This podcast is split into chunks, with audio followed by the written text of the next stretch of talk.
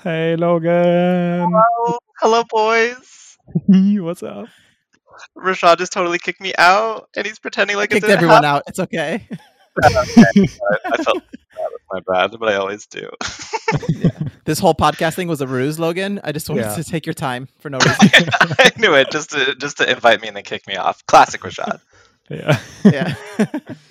oh man, what's up? Oh, you know, nothing. I was going to try and like say something, but like literally nothing. You know, work, food, um, sometimes fun, occasionally fun, and that's about it. What about you Mm. guys? Sounds good. I've been chilling. You know, not much. Life mostly, but Yeah. that's c'est la vie. I guess that's C'est la vie, as, as the Yeah. Portuguese say. yeah. Okay, so before we get into it, I'm just going to say today we have a very, very, very special guest, the most special of guests joining us today. Yes. He is Thank the you. Troy to my Abed. He is the most talented man in the kitchen I have ever met. He is a phenomenon, an inspiration. It is Logan. Keep going. No. That's very kind. What an introduction. Thank you. Thank you. Thank you. Happy to be here. Happy to be Oh here, kicking God. it, kicking it with my homies, kicking it with the Abed to my Troy and the Shirley Ooh. to my Troy. I don't know community, so have I'll you take ha- it. have you watched it though, Chris? Not at all. Not at all, because I- I, must. uh, Or no, you you go. No, I, thank you. Uh, I've only listened to Rashad talking about it for like an hour or so while we were doing a podcast. Right, right. Because last night I I dove. I, w- I was going to say I took a deep dive, but I'm sorry, but I didn't. But I took a dive. I took a shallow dive into the podcast, and of course, the community one stuck out to me, and that's the one one of like four that I listened to. And Rashad, how beautiful! What a wonderful, beautiful love letter to community. I loved every second. Isn't it so good? Such a good show. Uh, should we just talk about that today? Okay, But have for- fun. Bye. but, but for real, like you, you, you like made me appreciate because I hadn't thought about community in so long, and so you really sort of, I don't know, hearing your take, it was like, ah, wow, how beautiful. Community really was so great, wasn't it? So yeah, way to be. You're inspiring. We're To- here to to everyone. serve. So what are the, what were the other three episodes that you listened to? Now put, putting you on the spot now. Sure. Uh, Fleabag as well. Oh, because I because to me Fleabag is the perfect show. It is it is the epitome of like the perfect show, and because of that, it'll always be one of my favorites. Um, what what else? There was that one. There was uh Super Smash Brothers. I listened to like half of it, and there was one more. Oh no, I'm forgetting it now. Um, forgettable. I can't remember. There was another one though. I swear to God. Honestly, more than most of our listeners, if we have any. What? That's not true. That's not true. Oh man. Well, it is good to have you, Logan. It's you. really sorry. It's been a long time coming. Honestly, it's very Mhm. surprising that you weren't here on the first or second guests. So I noticed that I wasn't the first guest. I, I must say I, I noticed. you have to build up to Logan. You can't just like. Mm, Yeah. If we started off with Logan, no one else would suffice. So mhm, Mm. mhm, mhm. Also, if we started off with you, like nobody would ever listen to just the two of us ever again. You know? That's kind. I mean, I would listen to you guys. I would listen to. I mean, but, but you know what? You saved you saved the best for fourth or something. I don't know. yeah, actually fourth. Yeah, good job. Sick. okay. Oh man! So as uh, Logan knows, Chris doesn't know what we're going to be speaking about today. Mhm. Um, but I will say we are going to be talking about something that really does transcend cultural boundaries. It has connected histories and people over many, many generations. It is a thing that really makes life worth living. Yep. And you know, it's one of the few things that, at least from me, can really tell me a lot about someone based on their relationship with this thing. Uh, it is Mm. absolutely amazing. Today we'll be talking about the wonder that is hummus. nice.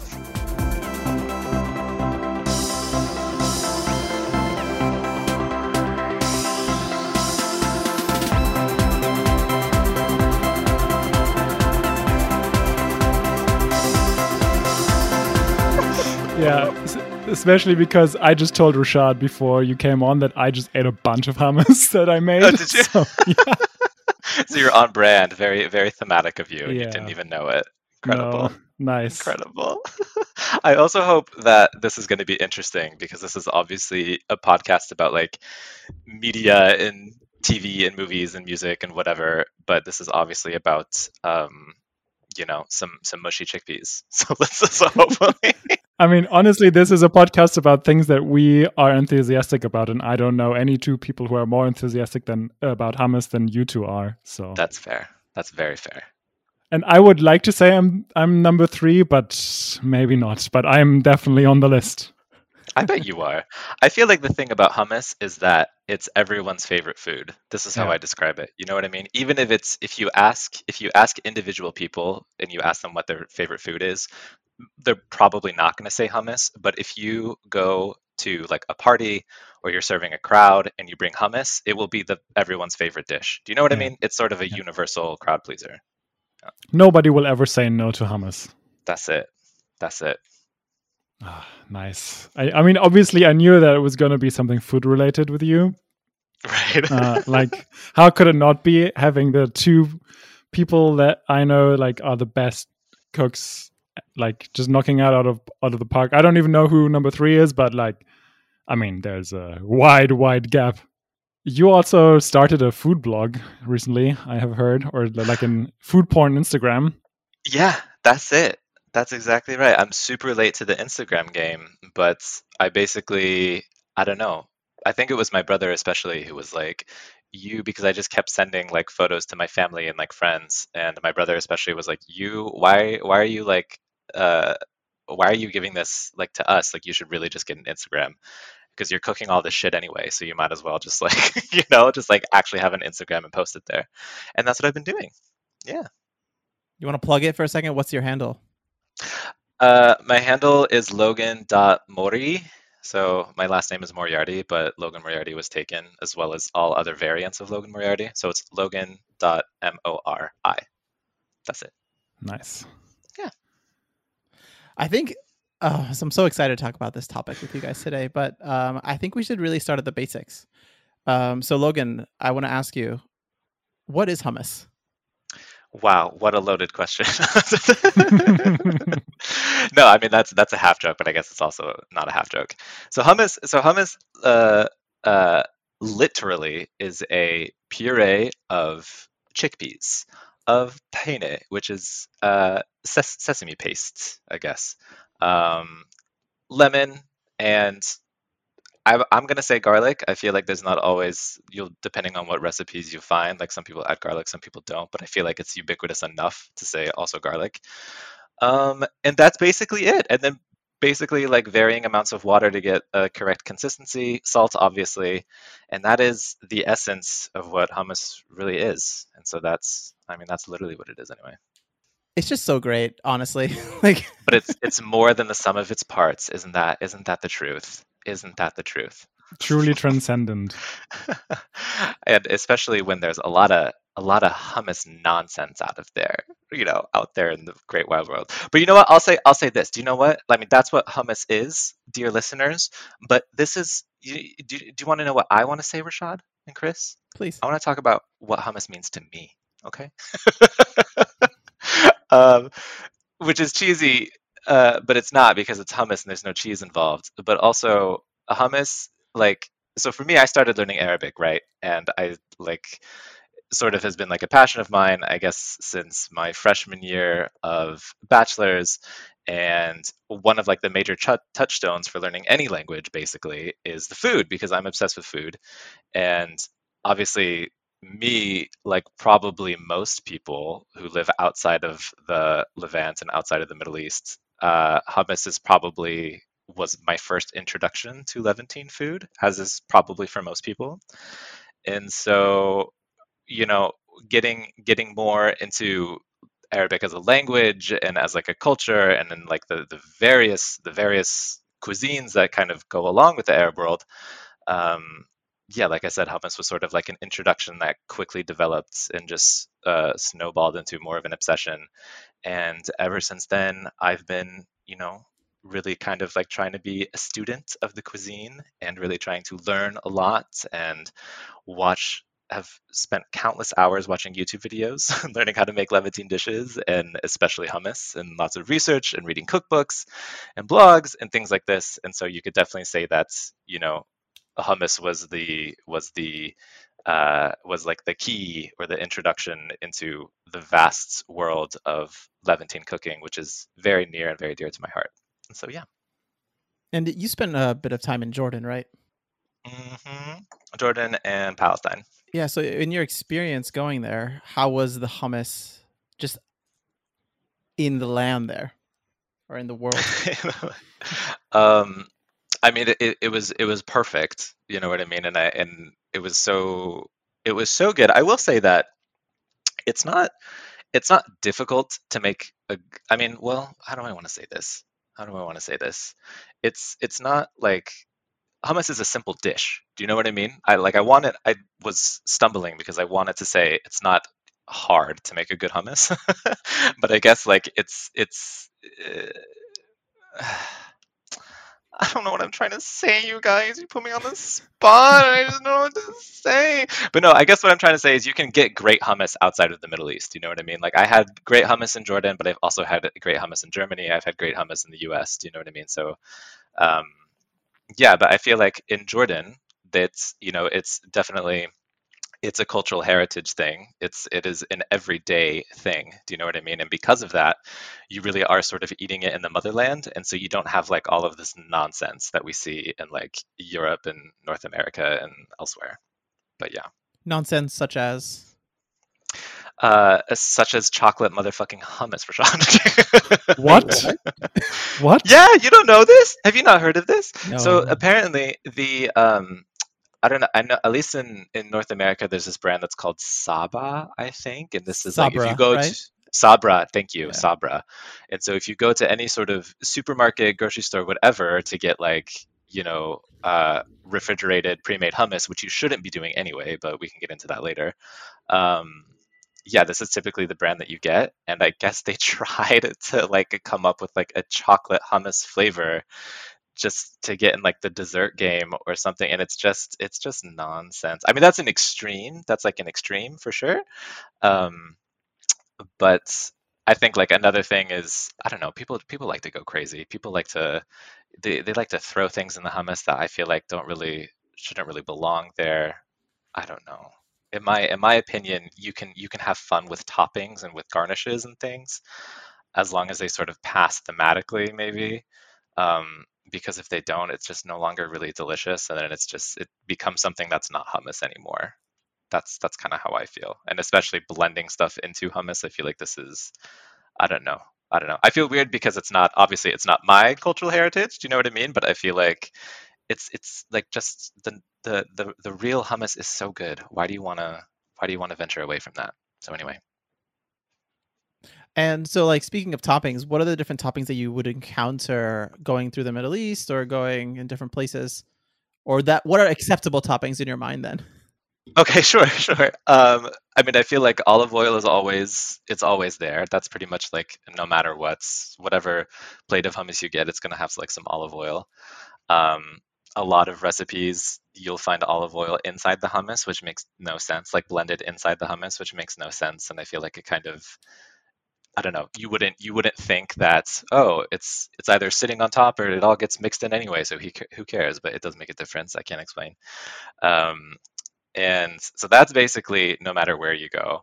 But what I found to be quite common in Jordan, at least, uh, and what I do when I make it at home is I will pound up some green chili and a little bit of raw garlic and then a touch of lemon and then mix that with olive oil. And so it's this sort of like mashed green chili slightly spicy but you just get that really vegetal uh, green chilliness that just brightens everything with the lemon as well and both of you know this i mean but i, mean i've made hummus for both of you several times um, so yeah and then on top of that again i like uh, a sprinkle of sumac more for color just because it's pretty with like the green and the purple but also the flavor like the sour is nice i'm like i'm a big fan of sour so that's what I do. Other acceptable toppings in my mind, uh, other than just like olive oil. I mean, there's loads. I mean, you could, um, I mean, to be honest, it's not like I see that many. I mean, like a sprinkling of like paprika or chili flake. This is lovely, obviously. Um, I think maybe putting on za'atar is like a little weird, but I guess you could. I mean, not weird, whatever. Like live your own journey, live your own truth. Like that's fine. I feel like it's it almost doesn't make sense because those are two separate dishes in my mind. Um, but uh, also meat, that's a big one. Some like crispy pieces of like spiced lamb, delicious, wonderful. Um, yeah, I think that's the biggest variety that I would see is like hummus with meat or hummus by itself. Essentially, is like the Right. two the, the big dividing line. Essentially, and in my mind, That's they're it. sort of different dishes.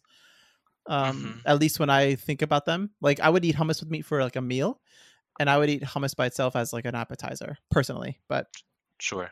Yeah, but sure, sure. obviously, That's for hummus with sure. meat's eaten as an appetizer quite often as well. So So let me ask you this as the uh, resident vegetarian here in the group, uh, who knows nothing about meat.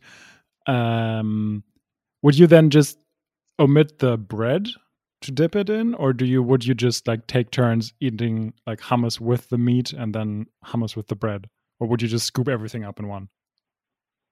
You would you would have bread as well, for Yeah. sure. Yeah, for sure. I feel like like when I, I guess when I say meats, like typically I've seen it with like sort of a ground meat situation. Ah, okay, so you small know, pieces. so it's not. Yeah. Yeah, exactly. I mean, I've seen recipes where you make like kofta as well, so like meatballs, I guess. Um, but you need bread. I mean, hummus, hummus, you have to have bread, basically. Yeah, for sure. hmm yeah, it's like you scoop it all up in one. Something I often see is like thin strips of meat. It's quite common, I think, like a shawarma kind of meat. Uh, Right, right. That too. Yeah, but uh, uh, so good. Um, I have I have something surprising to say. I think you know this, Logan, but I don't know if you do, Chris. Growing up, I hated hummus. Oh, I really disliked it growing up. How I come? don't really know why because I was a child. Um, I think partially because I had, you know, so there's a a contingent of my extended family that grew up in Lebanon, and they're ex- and going to family events or whatever, and they would make hummus and they would bring big spreads of things, and I would just eat all the stuff. And I think that maybe I associated like that was good, and then everywhere else I went, it was just not good. I think that's my logic for like going to places and just being like, no, I'm not gonna have hummus. Like I would still sometimes have hummus at like family events, but it's very interesting. Like as a child, I guess I, I'm gonna say that like maybe my focus was more on like meat and bread. So like I was gonna go for like things like fatayr, which are like meat pies, I guess they can be. Um, or ironically though, the other thing would be grape leaves, which I would just devour like 20 of in once. Um, but I think maybe as a child, it doesn't have as uh, sharp as a flavor. And Yeah. then, especially when you don't get it homemade by someone that grew up in Lebanon, uh, and then it's just like absolutely flavorless. so what what you experienced was as a child was either your family's um, hummus or no hummus. Yeah, and but the, the thing is, is that like I don't actually have many memories of even eating my family's hummus. I would eat it for sure, but it was one part of a like a spread of many things that wasn't like an entry point to a cuisine or or something. Because a lot of people, I think, when they think of Levantine cuisine, they think of hummus and then other stuff. Like hummus is like the hummus is in the forefront of people's minds in Europe or North America at this point, just because of its its export exportability from the Levant. Um, but for me, it was just like one piece, and it was more of a a less, I don't know, as a child, maybe a less interesting piece of the whole puzzle, the whole puzzle that is Levantine cuisine. That makes sense. That makes total sense, especially because I was probably the same as a kid. Like it was, you know, meat, cheese, and carbs. And then obviously, you know, especially like you're saying, if you're talking about like a proper sort of Levantine, like Lebanese meal, it's it's several dishes that you have to choose from. Do you know what I mean? And so obviously, if there is like a fatayr or a lahm or whatever, you're obviously going to pick that over hummus if that's just like, you know, so that makes total sense to me in my mind. Yeah. Yeah, and it's interesting. I feel like, I mean, it's part of the recent trends of culture within, especially like the with the rise of um vegetarianism in Western Europe that's like proliferated hummus as well because it is so delicious, it's healthy, it's it's a really good substitute for like protein even as well and it's it's very interesting to me how it's like become so popular as the thing th- unlike everything else if that makes sense. Like the people that i would count that that i know that know hummus versus know things like um tabbal or um hamara or waraq anab or these kinds of other things Right. are it's just like not even close it's not even in the same realm it's become transcendent in a way hummus has that's not to like say anything bad about it i mean hummus is great we all love hummus Yeah, this- yeah For sure. It's like for good, you know, in a way it's like for good reason, Yeah. but I agree. It's, you know, the the entire cuisine from most people's perspective gets boiled down to hummus basically, but there's so so so so so much more that is I mean, I'm going to say just as delicious. yeah Um and probably way more interesting at this point. Um but yeah, but I think that's interesting and like thinking about hummus like before coming on here, I was like, yeah, why is it so goddamn popular? And I think like one reason you kind of went into this, but like it's coincidentally vegan. You know, Yeah. I think there's a lot of things in Levantine cook- cooking that are coincidentally vegan, and so I think because of that, with just the you know things are popular because they're trendy, and veganism and vegetarianism is. I mean, uh, you know, Chris, calm down. Like people, people are vegan and vegetarian for their own good reasons.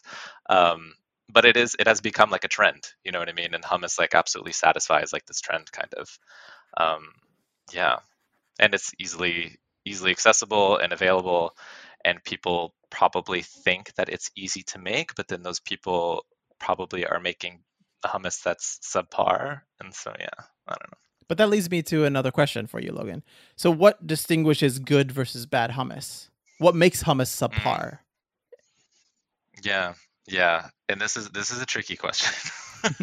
Because there are there are you know there's different versions of hummus out there and they're all you know beautiful in their own right.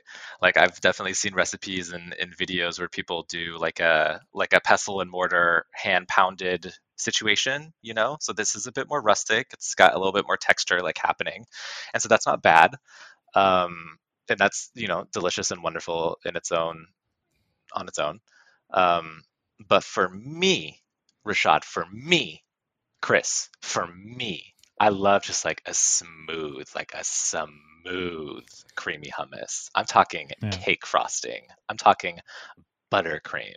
Okay, this is what I like to see. And I think uh, another thing that you don't necessarily get. Um, certainly with store-bought hummus is that hummus really should be eaten fresh like it's not it's not something you i mean obviously you can make a massive batch of it at home and then you can sort of you know keep it in the fridge and still enjoy it in the next couple days. But it is something that should be slightly warm ideally. And also i think what people what sort of um, like shop bought versions and a lot of like recipes that are non that are made by non Levantine people or people who like have don't know that much about like Levantine cuisine is um it's sort of like out, out of balance. It's like mostly like the vast majority of this quote unquote bad hummus is just chickpeas. But actually like you have to put in a shit ton of tahini into hummus. Like a shit ton of tahini. and then the same thing with like lemon. It's all like a it's all a balance of like richness from tahini because tahini is basically oil. Like that's all it is. And then cutting it with lemon, but then if you add lemon, you have to cut that with salt, and so it's very much like a balance kind of thing. And so I think this is what separates good from bad. that's a good that's a good answer no so good work logan on answering a tough question honestly Ooh, hey, thanks. The teacher is pleased with you, I guess, is what Rashad is implying here. Very good. So, but when people like attempt to make it at home, what are the like mistakes that you tend to see when people are making it? Mm, yeah, great, great question. I think number one, uh, you have to cook your chickpeas. Regard this goes for obviously if you're making it from dried chickpeas, obviously because you have to cook them beforehand, but also if you're making it from a can. I feel like a lot of people sort of assume, and a lot of recipes especially sort of assume, oh, canned chickpeas are already cooked, so I can just like chuck this in like a blender or food processor and I can make hummus. But they're not cooked enough. You have to like cook the shit out of chickpeas until basically like they should be falling apart but not like making the water you know, not obviously not like falling and making like muddy water, like basically. But if you look at those cooked chickpeas, it should just crumble just from your eyesight alone. That's how soft you want it. And so that's like that's one, you know, and so that's what that's how you get super creamy, super nice texture. Um, and then again, like this, like people do not add enough tahini. Like it's really, I mean, the full name of the dish actually is hummus bitahine because hummus by itself just means chickpea in Arabic, but like the dish itself is technically hummus bitahine, but obviously they just, people just call it hummus now because it's so like iconic and it is what it is. Um, but you cannot skimp on tahini. Whenever I like am sort of, I always make hummus by eye, right? And I will add, like, I will eyeball quantity wise about like a th- like whatever amount of chickpeas I have, I will eyeball about a third of that amount tahini, and that's where I start. You know what I mean? I feel like a lot of people will add like a tablespoon or whatever, because people often don't understand tahini as an ingredient either, and they often just think of it as something that you drizzle on stuff or whatever, which is also what you shouldn't do. Tahini I do not recommend eating raw, like just out of a jar tahini. this is also traditionally how it's not eaten. Um, and so I think because of that, shocker. and so I think because of that, you know, people tend to add just like a spoonful or whatever. But like, it's a major, it is a major component that not only affects flavor but also texture. Leading to a third point, which is I feel like people don't use water. Like hummus, you need to add, it's all about a balance of tahini and water because this is how tahini works. Going back to, you don't just take tahini out of a jar and like, you know, drizzle it over stuff. It's extremely dry. Like if you take, it's it's it's such like a like a non-Newtonian fluid or whatever that's called is because it's like it's a liquid, but it's so dry. If you eat it, it's so like acrid. And the, how you combat that is you add water or liquid to it. And this is what makes tahini creamy. And it's like such a magical process. It makes no sense that you add water to something in order to make it creamy. Like that makes no sense whatsoever. But that is literally how you you make tahini servable and edible as far as I'm concerned. Um, but that exact same process is happening in hummus. You ha- it's a balance of tahini and also liquid so that way it emulsifies and becomes something creamy and therefore your hummus will become creamy. And so i think those are the three things. Cooking the shit out of your chickpeas people do not do. Uh, people don't add nearly I, am focusing on like the negative. Should, there's plenty of people who make great hummus. I guess to make a good hummus you should cook the shit out of your chickpeas more positive spin. You should you should add way more tahini than what you maybe would think would be intuitive uh, and you have to not be afraid to use water or like to have some sort of or cooking liquid from chickpeas or something so that way you get this emulsification with the tahini so that way you get a creamy hummus actually. Um, yeah because hummus is I mean, it's not it's not loose, but I feel like people think of hummus as like a paste, but it's not a paste. It should be creamy and loose. I don't know how to describe it, but yeah.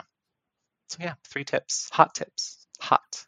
So would you recommend, you know, is there so much of an added benefit to using dried chickpeas versus canned? Um, to be honest, I mean, this is a great question as well. God, you're just full of great questions, Rashad. Look at you go. I see why you're the podcaster. Oh my god. Well, Chris is uh, here too. Uh, oh my god, Chris, your questions are amazing. have I asked any so far? I'm not sure. I have some. You did. But... You you had yeah. Well, I want to get to your questions, but you asked the thing about the meat. That's a great question. Oh, yeah. Um, what was I going to say? Yeah, dried versus canned. Honestly, no hot take again, but like honestly, you can make a phenomenal hummus with chickpeas or uh, like sorry, obviously chickpeas with uh with canned or with dry and like you could probably serve nearly anyone. Like if you were to do like a blind study to where you made identical versions, one with dried and then one with um, canned, like no one is really going to be tell the difference. The one and only situation to where dried is potentially preferable is if you use the Ottolenghi method. Do either of you know who Yotam Ottolenghi is? Yes. Yes. Rashad. No, but this is the baking soda method, or no? Kind of. Yeah. Yeah. Yeah. Yeah. So uh, Yotam Ottolenghi and Sami Tamimi are both like uh, uh, an Israeli and a Palestinian chef, respectively, and they have a book that's called Jerusalem, and it is it is uh, such a wonderful like like um, I don't even know foundation like for sort of Levantine cooking. Uh, Sami Tamimi also has his own book that's called Falastin, which is like specifically Palestinian dishes. Beautiful, buy them both. Um, but anyway, but how how they make the hummus in their book is they start with dried chickpeas that get soaked, right? As with almost all beans, like you have to soak them first. Um, and then what they do is they drain them. And then so now you have soaked but raw chickpeas.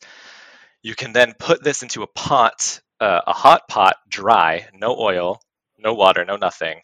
Put in the dried, uh, you know, like the strained, soaked chickpeas in there with a bit of baking soda, and then you cook that together for a couple minutes. And the baking soda will, like, as like a basic element or whatever science magic will sort of like break down the skins. And the key what separates like a super creamy hummus from a not super creamy hummus is the skin. The skins do not like to blend and they're like sort of naturally tough no matter how long you cook them. And so by doing this method you're really sort of like irritating the skins with like heat and baking soda very intense for like a couple minutes and then you cook the chickpeas like that.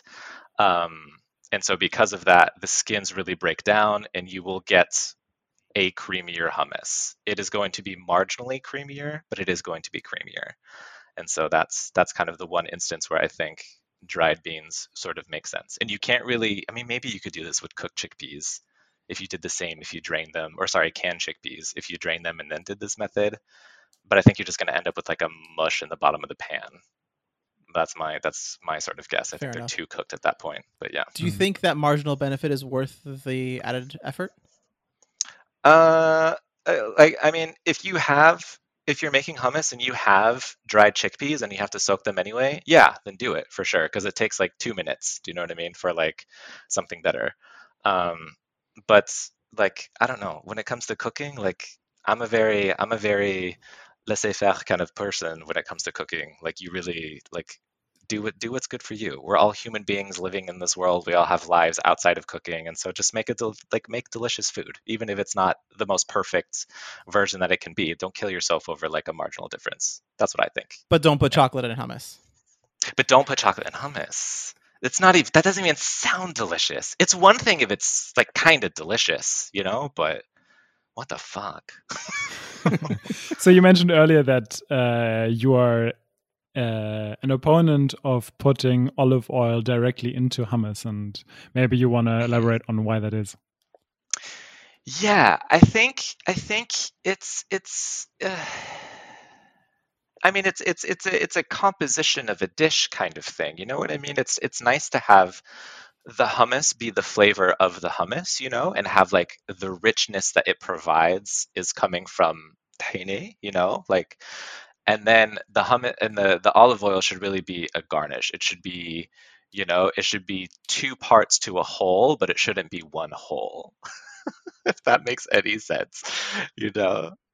Like you're not you're not going to make you're not going to like you're not going to make like a lasagna and then like crumble up mozzarella cheese into the red you know the red bolognese sauce and then turn that into a you're not going to do that you know what i mean that's yeah if that's at all like a good analogy maybe another example but um yeah i've seen a lot of recipes as well with cumin oh mm-hmm. and, sure sure sure yeah i just wanted to ask you about your opinion on that i i to my hummus, I always add cumin. Actually, I feel like because I've definitely seen I've seen lots of recipes where it goes both ways, like from uh like you know like legit like Levantine recipes, both like either with cumin or without.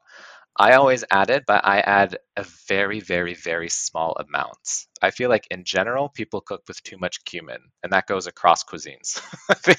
like, I think I think it's it is incredibly strong it is it is easily overpowering and so i think just a bit of perfume because i don't know what it is like in my mind because since you have to cook the shit out of the chickpeas it's they obviously lose flavor it leaches into the water and so having just a touch of cumin to give a little bit of interest and almost like reinvigorate the chickpeas like in a way this this serves this is what the cumin serves i guess in my mind yeah. so i always add it but a very small amount a pinch mm. yeah and that's something that i personally really like about you know cer- a certain philosophy on cooking, I guess, is do do not make it too difficult. You know, not add Yeah. like three more ingredients, sort of thing. And it's like no, it's like stick to the basics, and it's going to taste delicious. I mean, there is merit in making things very, very elaborate and fancy, but Mhm. I think at the end of the day, you know, a basic dish will do as well. And I feel like that's kind of the encapsulation of that is hummus. Yeah, definitely. Yeah, very good point. Because obviously cooking is fun, so it's good to have fun and be crazy if that's what you're, you know, if that's what you're all about, but not at the expense of the final dish being less good, you know. And I feel like, yeah, I don't know. And obviously good is like a subjective thing, but like whatever, you guys. so Rashad, do you uh are there any points where you disagree with Logan? Here we go. Not necessarily. I don't put cumin in my hummus. Well, sometimes I do, sometimes I don't. Depends on my mood, honestly. No, Totally fair. I no. I, there's nothing I would say that's different, honestly. Okay. Um, I tend to use dried chickpeas just because I have a lot of dried chickpeas in the house always. Uh, but Same. that's just interesting. Peel or no peel? Uh, peel the chickpea skins, Yeah. you mean? Yeah. Oh, girl. I mean, again, in an ideal world, you're you're peeling all those chickpeas. Do you know what I mean? Forever. who- like who? Rashad would yeah. actually. Rashad, Rashad, Rashad. Like, here's the thing, dear listeners, about Rashad. is that Rashad asked the question, "Oh, is that marginal difference worth it?" And I basically said, "No, unless that's unless you're in a position where." You know, you want to, but Rashad, there is no, there's no such thing as a marginal difference not being worth it. Yeah. Rashad, well, if it, if it, I feel like Rashad. I mean, correct me if I'm wrong, Rashad. The way that you cook is I have to do everything is in the pursuit of perfection. Everything, every decision and everything that I do is in the pursuit of getting a perfect dish. I feel like this is how you approach cooking. Am I wrong? You're not wrong, honestly. And so, uh, But yet, I'm Yeah. always disappointed with the food that I make. So and and isn't that just the vicious cycle, bitch of it all, Rashad? and you make delicious food. You're a great cook, so you shouldn't have to be disappointed. ah, it's okay. I feel like one of the top, like three, mo- one of the three moments where I was most nervous in the last twelve months was when Rashad was visiting me and I made hummus for him. And I was just Oh, like- bold. I was so nervous. Rashad, how was it? It was good. It was good. I enjoyed it for sure. There was not enough bread, so we had to resort to carrots, which was sad. Mm. But that wasn't Yeah. Chris's fault. No, mm, sure. there was Sure, nothing sure, we could do. It was a Sunday, and Sundays in Germany, you know how it is, Logan. Girl, that's it. Unless you're like, okay, I guess we can make some, but it's gonna take like three hours. Know? but nice, good for you, Chris. You got Rashad's you got Rashad's approval. He's the, he's the toughest critic I think I've ever I've ever cooked for. You know? Yeah, but he would So also he is also a kind person and wouldn't like dunk me This is like, like he wouldn't roast me on the podcast. This is very true. This is very. He would wait to save that shit for off air. exactly. He's probably messing messaging you right as we speak. It's like, no, but actually it was shit. he is. He is. He's saying, "This bitch. This no, Rashad would never do that. Dear listener, he's a nice person. I plead the fifth. Yeah. Hum- he, he, he's saying he's texting me right now. He's saying hummus, more like shitness. oh. Uh, It has been fun though. I've been making pita bread recently a lot more because I find Nice. the the options in the UK actually worse than Germany in some Yeah. ways. Is that right? Yeah, oddly enough, I would I didn't expect that. You can get some of the stuff, but not as like freshly baked. You know, sometimes I forget what days you can go. You get like really good freshly baked Mm, bread or whatever. Mm, Um, but I don't know. So I just have been going down that road more often than not, yeah. uh, which has been fun. yeah, it's funny that you should mention that because I was just gonna ask the two of you, like, what's your like favorite breads for hummus? Wonder bread. What Wonder Bread? Yes. Wonder Bread? Yeah. Um. Yeah, I like to do Wonder Bread. I like to put mayonnaise on both sides, and then Hummus and then I put hummus on that. but I do a reverse. I do I do hummus on the outside of the bread, Nice. and then I and then my hand, my fingers touch the hummus, and the bread's on the inside. That's what I do. Nice. So you're doing like a like a like a bread sandwich with hummus on both sides. That's it. That's exactly right. That's exactly right. um, yeah, my favorite is something that's called khubz tabun, which is like uh, less like a pita, more like a naan, maybe you could kind of say. It's like a bit thinner than that. Um, but yeah, that's kind of what I like. So it doesn't have a pocket in the middle, right? And I find it to just be a little bit more, a little bit softer, a little bit chewier. Like the, um, to be honest, I never buy like the the the pita or like the uh, khubz arabi, I guess. Um, I basically don't. I only use that for fatteh pretty much. So I only use it for like if I want to like toast it and make a, a, a, dish with like toasted whatever because the that bread is real thin, it toasts real nice and it's already kind of dry. So I don't really care about like toasting it. You know what I mean? Yeah. Whereas when it comes to actually like tahmis, like eating with your hands, like with bread and stuff as sort of your utensil, I like the the tabun for this one. What about you, Rashad? Honestly, like the the bread that I like is is uh, not actually from uh, the Levant, but is uh, mlawah. Oh. Oh, yeah. Cris- crispy flaky. Yeah, crispy flaky, delicious sea goodness. Yes, mama. Um, it's so good. Uh, that's actually like, um, I'd say in some ways, I don't know, uh, more similar to naan in some ways. Um, but flakier, well, obviously. That's yeah, I feel like like like um I feel like I mean maybe I'm wrong because I don't I'm not so familiar with like Indian breads, I guess. But in my mind like tabun is sort of like naan because a tabun is a type of oven which sort of resembles a tandoor. And the malawah is like a paratha? kind of like a paratha yeah, yeah, exactly. Yeah. Exactly. So there's another bread uh that is more like paratha from Yemen, which is oh, is that right? Yeah, okay, yeah, I mean, yeah. you guys love your bread over there. Oh my god, you have like seventeen thousand different types of feta or feta. Sorry. No wonder so, you like living in Germany so much. It's so good. I miss it so much. oh man. Oh man, but do, Rashad, do you so do you make do you make like khubz arabi? Like this is what you like? Is that what you make? Yeah, no, I'll just make like little pocket pita stuff. It's the easier, the easiest thing to make. Just you know, Cute. throw it on a pizza pizza stone, and you're good to go. Basically, it right up. Right, right. Um, because I've whenever I make it, I do in a cast iron. Ah, yeah, yeah, yeah. That's similar to like a pseudo nani type of. Exactly. Like you, yeah, yeah. I make naan so in a cast iron as well.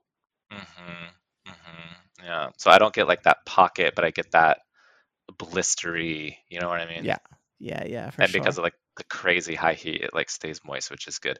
But I've been in so many situations where I was like, oh, I wish I had some khubz arabi right now. And then I was like, do I make some? Yeah. And I haven't made any. It's a bit of an so investment to, to make you. it. Um, but actually, That's it's it. actually quite easy, honestly. And I think it's depending on the size of your pizza stone, if it can fit like three or four, then it'll just make it a lot easier, a lot faster for you. But if you're just having to make one at a time, you're kind of screwed. That's like the cast iron. Like I don't know, I have what two cast iron pans. I don't think I can make as mm-hmm. many per. Um, oh yeah, definitely not round. Yeah. If that makes sense. Um, definitely. But no, it's good. Oh, so good. I'm so hungry now. I just I just had food. I made uh kusa bilebin if you follow me on Instagram, you'll you'll see it. But yeah. Can you plug your uh, handle one more time? Yeah. Uh, it's Logan L O G A N dot Mori M O R I L O G A N dot M O R I. I wonder if there's like a, a, half Japanese guy like in the U.S. who's maybe named Logan Mori. I thought about that. I thought about that because I googled just Mori like before, and I was like, I got a lot of Japanese results, and I was like, okay, which I cook. I cook a decent amount of Japanese food, so it's a little, you know, you know. Okay, super random. I had this amazing Thai dish the other day. I was in London Ooh. at this like super random Thai restaurant. I was just like, okay, this has really good reviews. Whatever. I'm just gonna pop by for lunch, right? Mm-hmm. So fucking good. Like amazing chunks of lamb, which I had never had in Thai food. Like it's like lamb on the bone. Imagine like the imagine if it were like a lamb chop, but like just so much more meatier and like cooked okay. in the stir fry with all the seasonings, like a standard stir fry sauce or whatever, with like all the garlic and the red chili, spur chilies, all that stuff. Like, Mhm. oh my lord, it went well together in a way that I did not expect at all. Like perfectly Wow. juicy and succulent, yet like seared as well, and just like, oh, I was really on, impressed. on the bone on the on the bone, bone? on the bone, and on the bone stir fry is just insane. that is interesting. Yeah, I Yeah. did not expect that at all, honestly. Um, and then I, I just and uh, I always like I guess in my head thought to myself lamb would go good with the spices of Thai food. Um, right. but I hadn't had them before, and just like this mix, and it wasn't like a fusion restaurant. Everything was like standard on the menu, right? So I, I just saw this thing and I was intrigued. This lamb, whatever, whatever, and I'm like, and obviously there's like holy basil and blah blah blah, blah mixed into it, whatever Mhm, and mhm, just mhm. such a good dish. I was blown away. I was literally inspired by this meal, like sitting at the table, just thanking the waiter so many times for providing this meal to me because it was so good. Amazing. Yeah, I've never thought about lamb and Thai food before, but now that you mention it, and especially you just said holy basil, like holy basil and lamb would be really good because it's got that pepperiness. So it's like you sort of get that. Yeah, because when I think of lamb, I sort of think of like sort of dried spices. Do you know what I mean? And so you like, mm. So, what's the last dish that blew your mind, Logan? oh wow, the last dish that blew my mind. I mean, I don't eat out that much. I gotta say. I mean, it could be your own meal. I was that just gonna say, I, I think any of your dishes would blow, blow my mind. So, Is is that like totally trite of me to say though? If it was No. like one of my own. I mean the okay, so one thing that like truly blew me away at how delicious it was because I was like I was like, oh, this could be fun. And then I did it and I was like, holy shit, I'm gonna start making this all the time.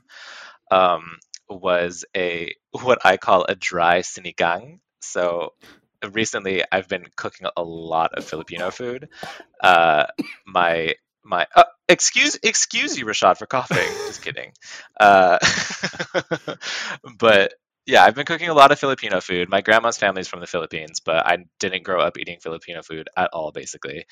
And so I'm trying to like discover that a little bit more now. I feel like I don't know. My my grandma she passed away like a year ago or something, and then my my uh, like my dad and my mom went to Hawaii for the funeral and met up with like that whole side of the family a bunch and I heard about stories and then my brother just had a son in February and he named his son after our Filipino great grandfather and so now it's like I'm trying to like have this renaissance of sort of discovering my roots a little bit. Anyway, that being said, uh, I've been cooking a lot of Filipino food, and there's a Filipino dish that is super iconic and super popular and super delicious, and it's called sinigang, and it's basically a uh, it's like a fish. It's not necess- It doesn't have to be with fish, but like it's a stew. It's a very or a soup rather. It's a very sour soup that's soured with tamarind, and so it has like that kind of tamarind, and it's very often cooked with like seafood or or something else, and it's seasoned with like fish sauce and a bit of sugar. So it's very like sour, funky, salty.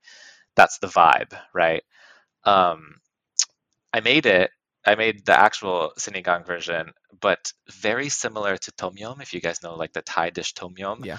I don't like sour soups. Same. Like there's mm-hmm. something right? Okay, it's not just me. Like there's something about sour hot liquids that just reminds me of vom. yeah, exactly. It's too too acidic. It, that's it. And like even if like th- the flavors are delicious and I'm into like the flavors individually, there's just something about that hot sourness where I'm like, this is like barf to me. Like it's just reminiscent of that, and I don't like it.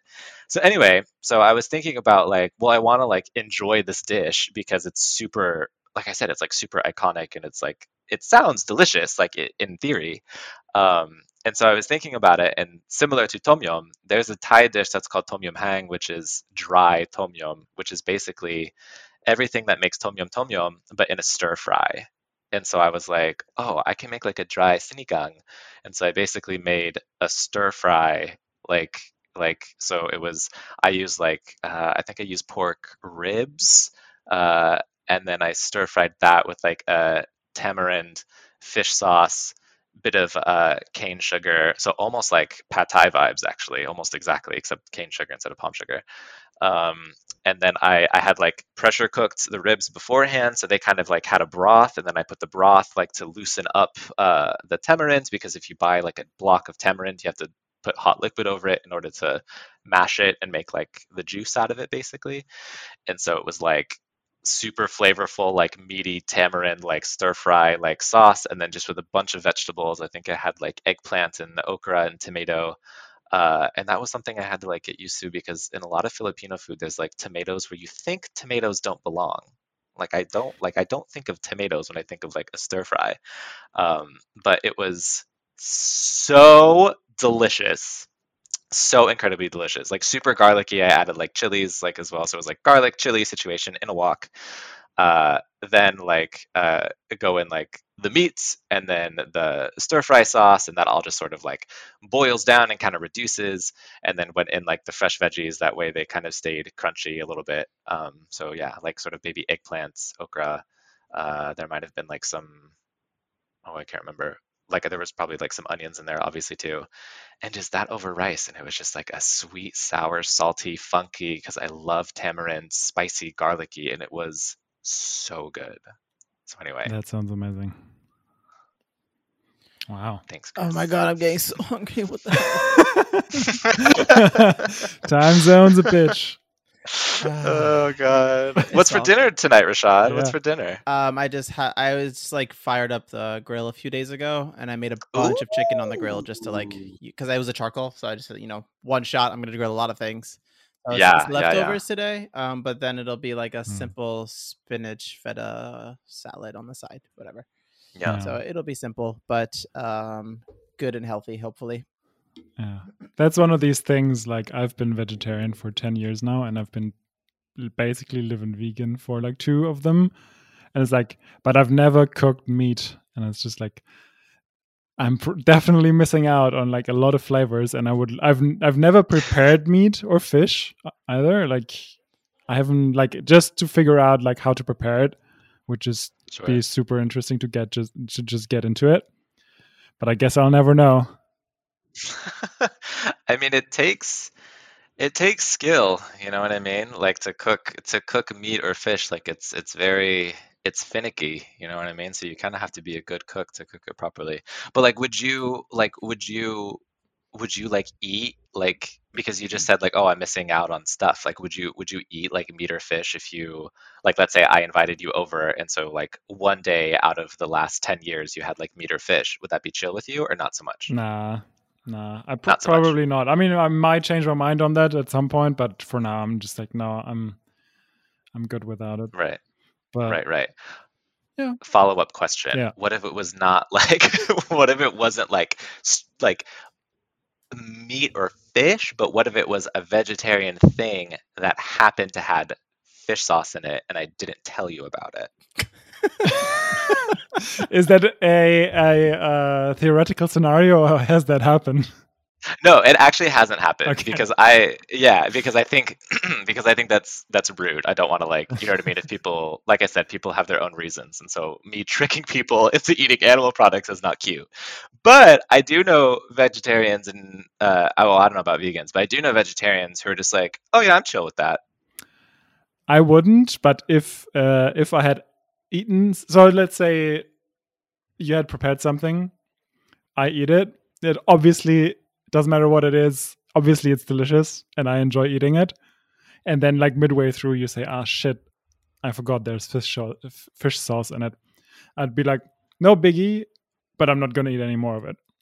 Like, I'm not gonna Right. go through the bathroom and throw up or whatever. Like, I'm not. I'm not that type of uh, vegetarian. okay You know. okay okay can, can i uh, this might be a personal question you don't have to answer but why are you vegetarian uh, for uh, environmental and uh, ethical reasons.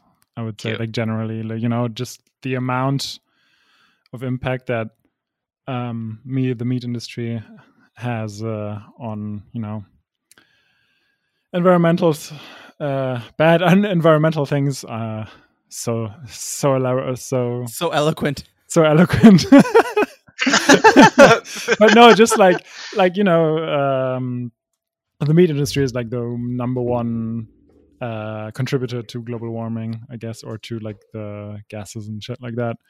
Um, and also ethically, like it's not just that I can survive without without it, but it's like I can just basically I can just live like any other. Like if I just don't eat meat and it's fine. Like it's not like it's even an effort at uh, like at all anymore.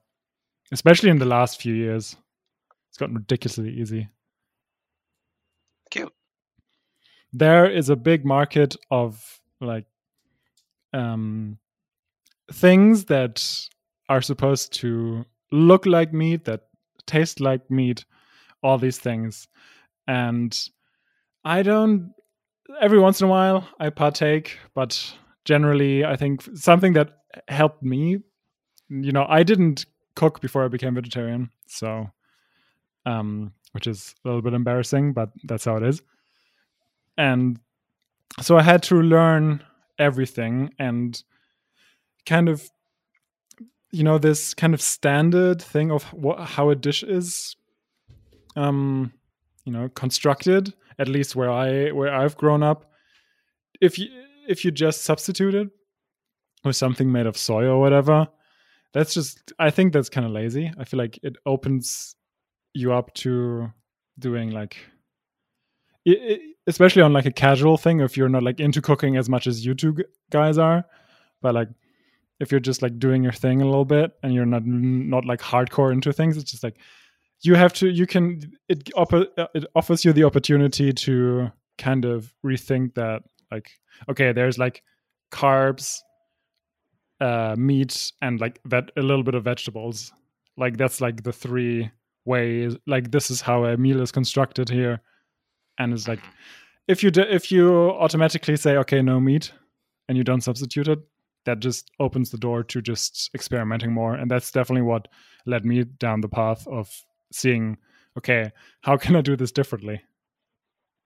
Right. Wow that was a big Right. tangent No, it's good. I mean, it's it's. I'm always curious, like to hear about that kind of stuff, like for sure, because I think you bring up a good point, and like all of these, all of these products, these you know, vegetarian and vegan, plant-based, whatever, like products that are sort of like meat imitation or like Yeah. meat substitutes or whatever.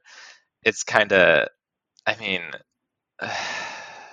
it's a big heavy sigh. yeah especially because some of them are manufactured or like pr- some of them are pr- produced by um you know the same companies that do like that uh, Make the salami or whatever. yeah exactly.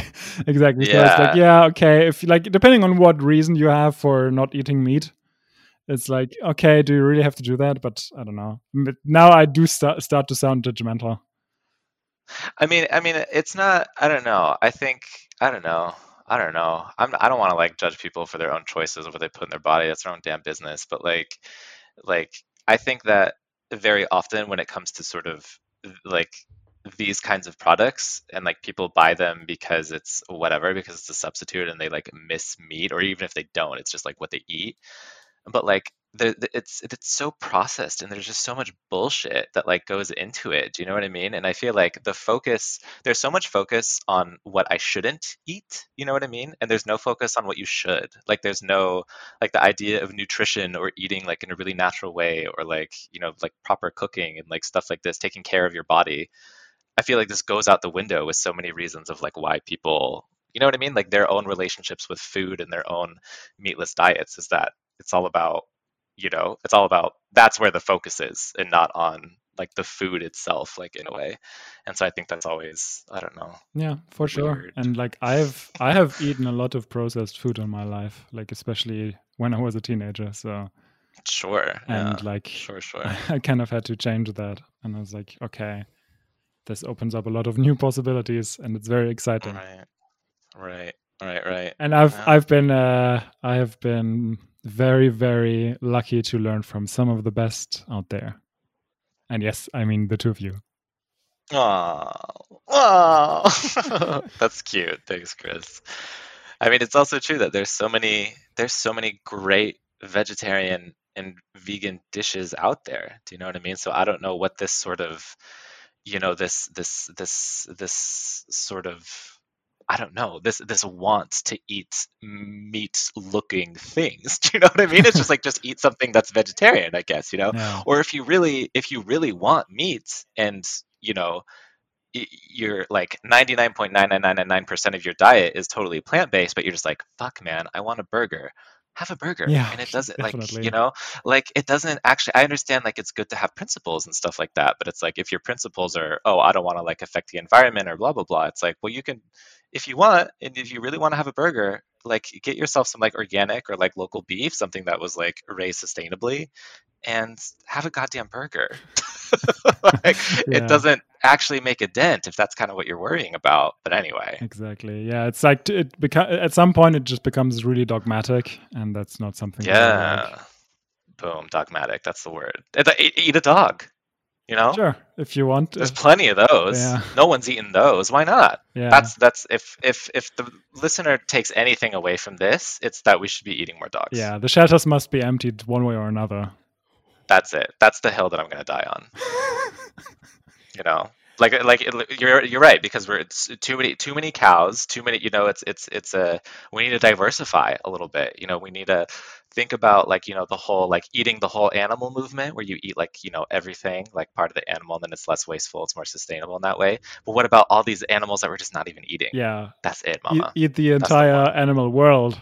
That's the new slogan. mm-hmm. Mm. Rashad, do you have any opinions on that? You've been awfully quiet. Yeah, I just have a, a couple of things. Um, one thing. What the fuck? No, no, no, no, no. Dog, I'm just ignoring that whole top the the dog thing. because you agree great Yeah, of Yeah. course. My one question for you, Logan, I guess, is if someone were to, you know, go from zero to start cooking, do you have any tips for them? ooh Good question. Oh, that's a nice question, Rashad. I've never thought about that really. Someone who doesn't cook at all and wants to like get into it.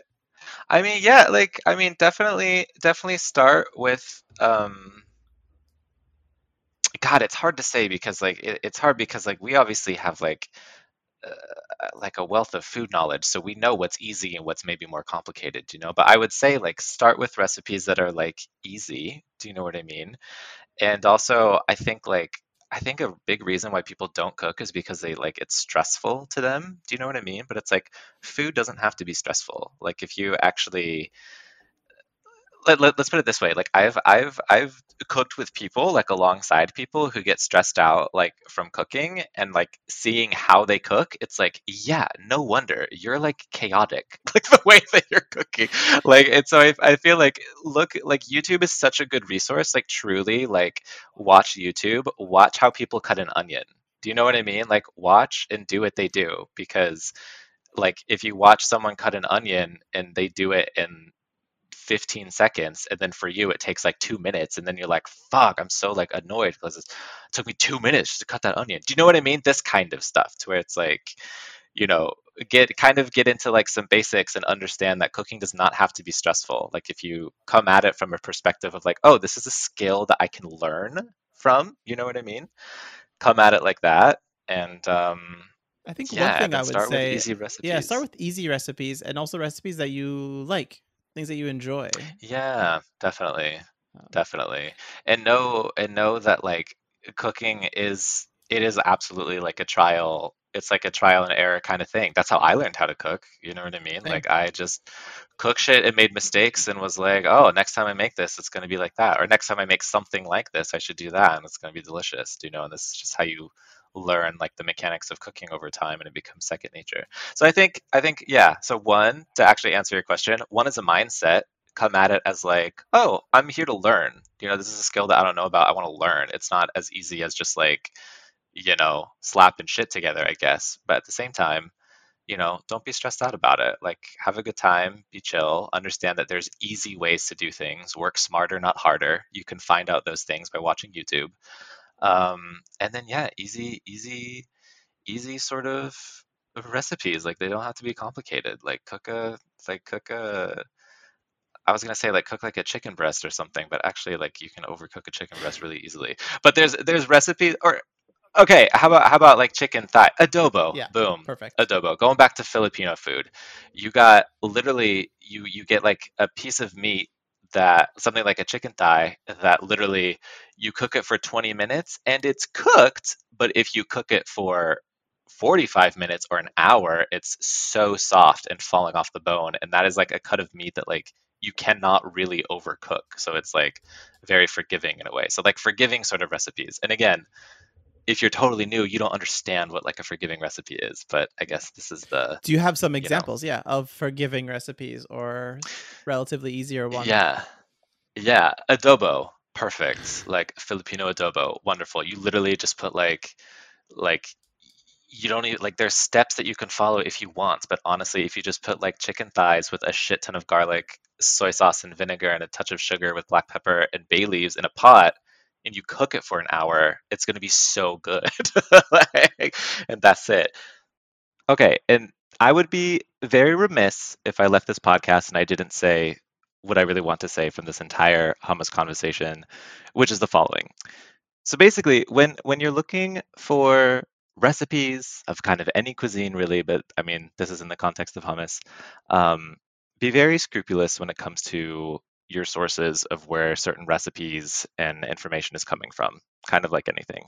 Because it happens all too often that, you know, recipe developers will take ingredients or dishes or entire cuisines and they will completely take them out of their cultural context that they were originally produced in, you know, without any sort of understanding or appreciation of like the very real human and cultural environments that you know they were sort of developed in. Um, and in doing so they're not really giving credit where credit is due and they end up just you know passing on information and knowledge that really isn't sort of theirs and could potentially even be false. And so it sort of borderlines on this really cringy version of cultural appropriation which is problematic and not good.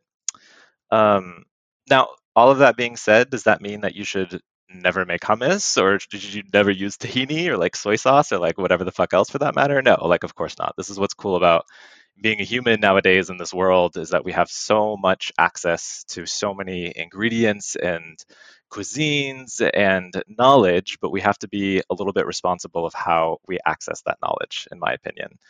And so take the time. If, if this is my one like little little tip is that take the time to sort of you know respect and learn about a dish, ingredients, but most importantly, the people who have gifted them to the world for all of us to enjoy, such as such as such as hummus, such as tahini, and that's that's really wanted what I want to part with both of you today. So uh, the last thing I want to ask you, uh, Chris, do you have anything else before I go into the last official thing?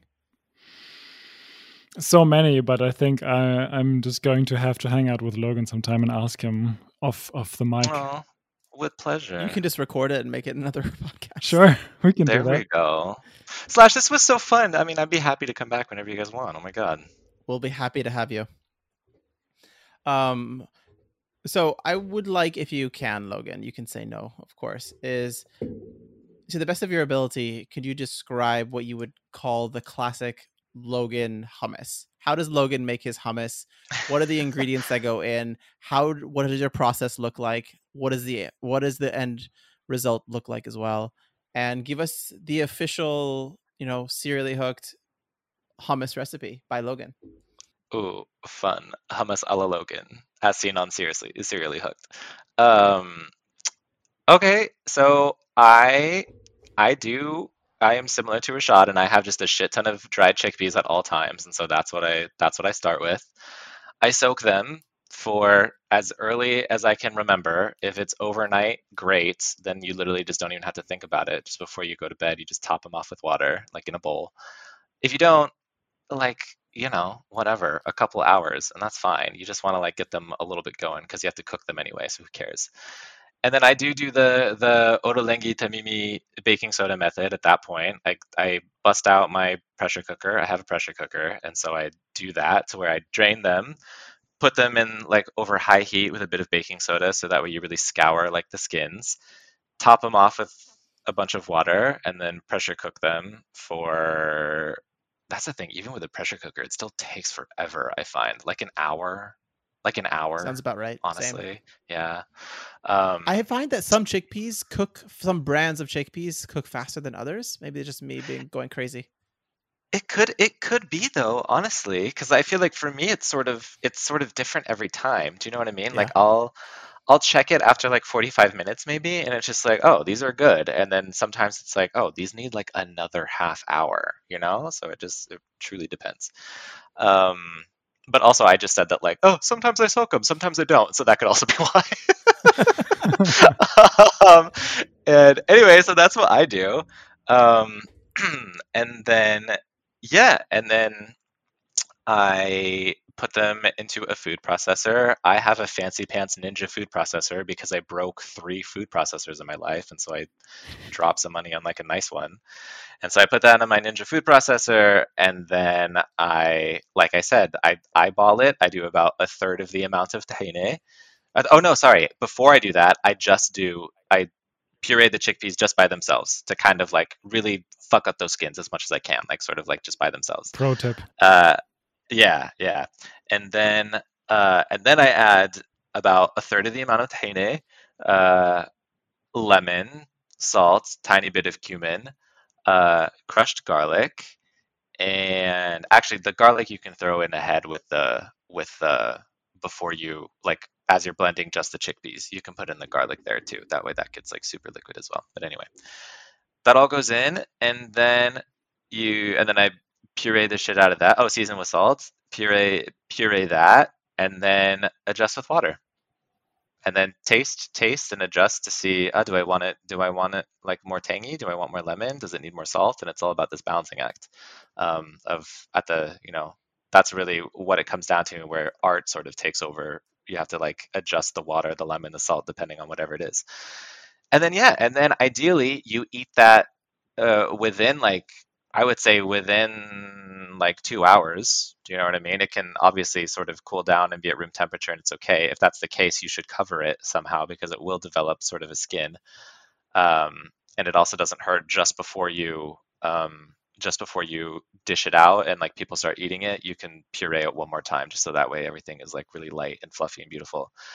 And so yeah, serve that. Do like a little swoosh swoosh with like a spoon to make sort of a, a little moat.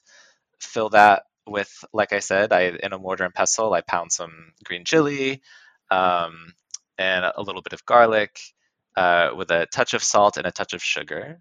Actually, I'm no shame in the game of adding sugar. This is what that's that's sugar is seasoning. Uh, crush that up a little bit. Add a touch of lemon and a lot of olive oil, and then that just gets spooned all over the top, so that way it fills up the moat, and then just a sprinkle of sumac, and then you serve that with bread, and that is that's hummus. Sounds delicious and familiar. Bam. And familiar. Yeah. well, thank you so much, Logan, for coming on today. Uh, we love talking to you, of course. Thank you. It was so fun.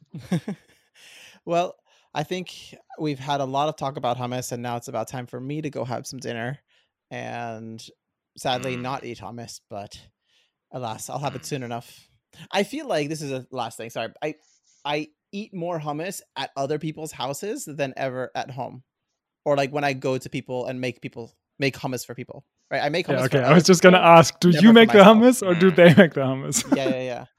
It's just very interesting. That's true for me too. I feel like I don't I don't make hummus for myself really. Like I invite people over and then make it or like bring it to somewhere, but I I don't know. I that's that's a good point. I never really make it for myself, not really. Yeah. But it's so good. So thanks again, Logan. Um, do you want to stick around for one second as we do our little ending thing? Yeah, I would love to. Um, so if you want to support the podcast and you liked what you heard, Logan, what should the listeners do? Oh, they should they should they should rate on whatever platform they're listening to this. Is it I like iTunes or something? Ideally, and, and they, can, they can they can comment. Yes. Apple Podcast, Apple Podcast, and then they can also you also have a website. Yes. You can go to the website. What's the URL of that website? That.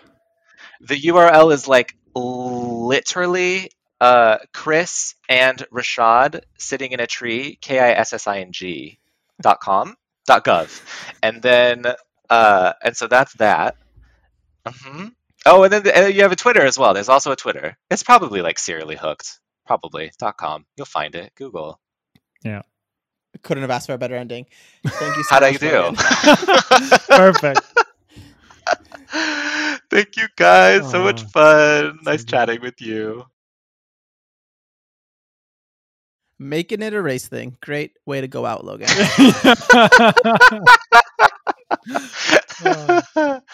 uh, anyway, anyway.